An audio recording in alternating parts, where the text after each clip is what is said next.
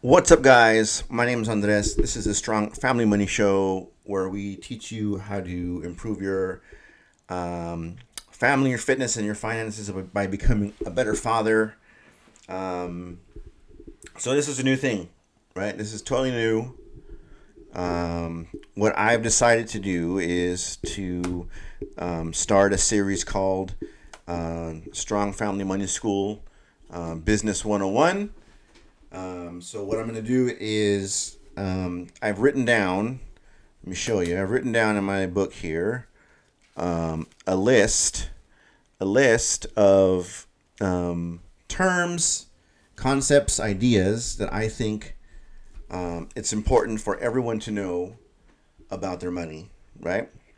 So, um, these are basic concepts. These aren't high level financial things. This is something that everyone should know because it's going to come up in their daily life. Uh, this is episode one. We're going to talk about net worth and what it is. Okay.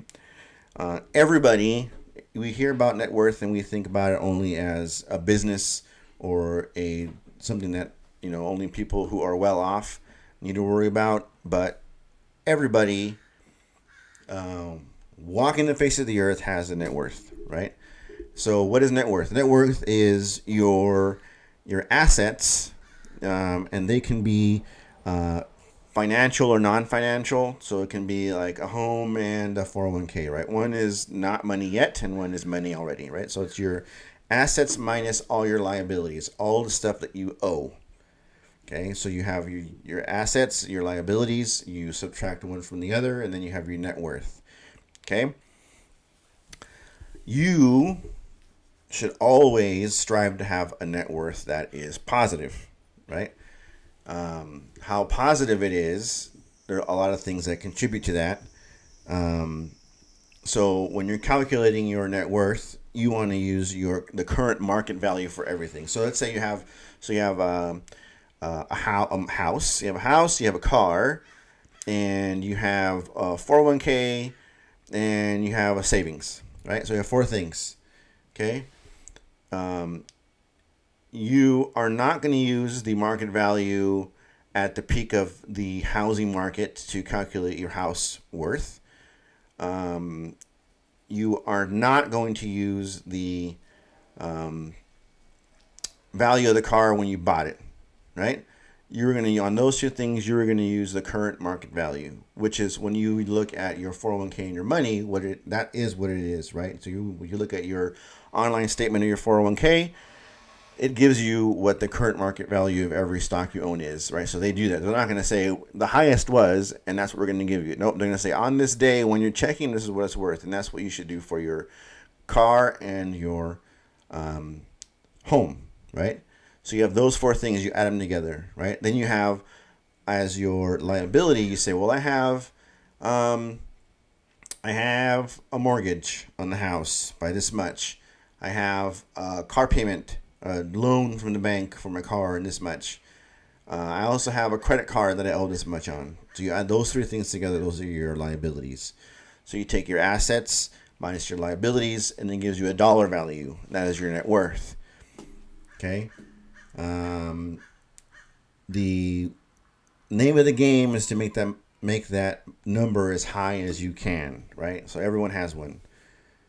Um, so what can you do to increase your net worth?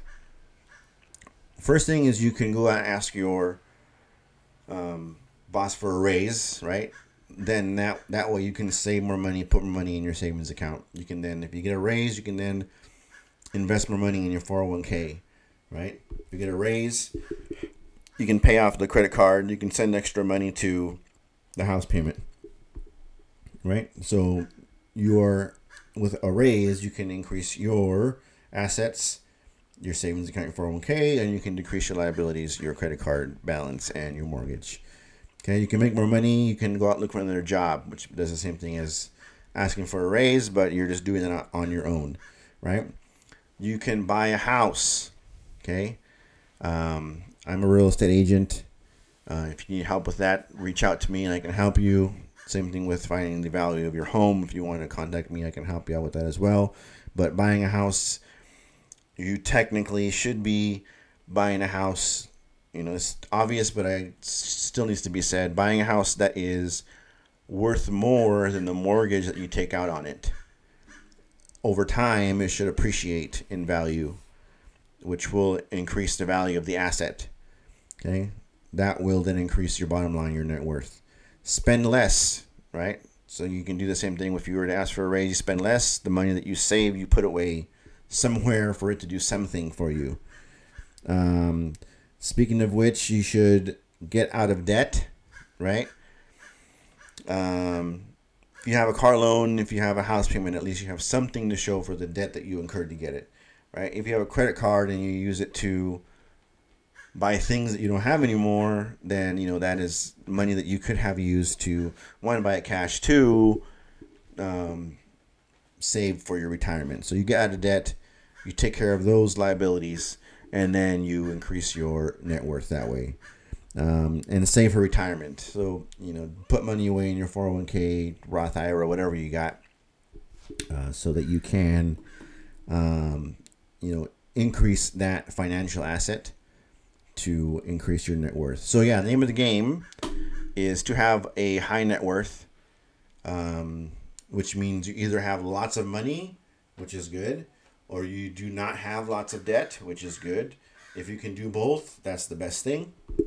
Um, so yeah, go out there and let's everybody decide to increase our net worth. This is Andres from the Strong Family Money Show. Thanks for stopping by, and I will talk to you guys next time.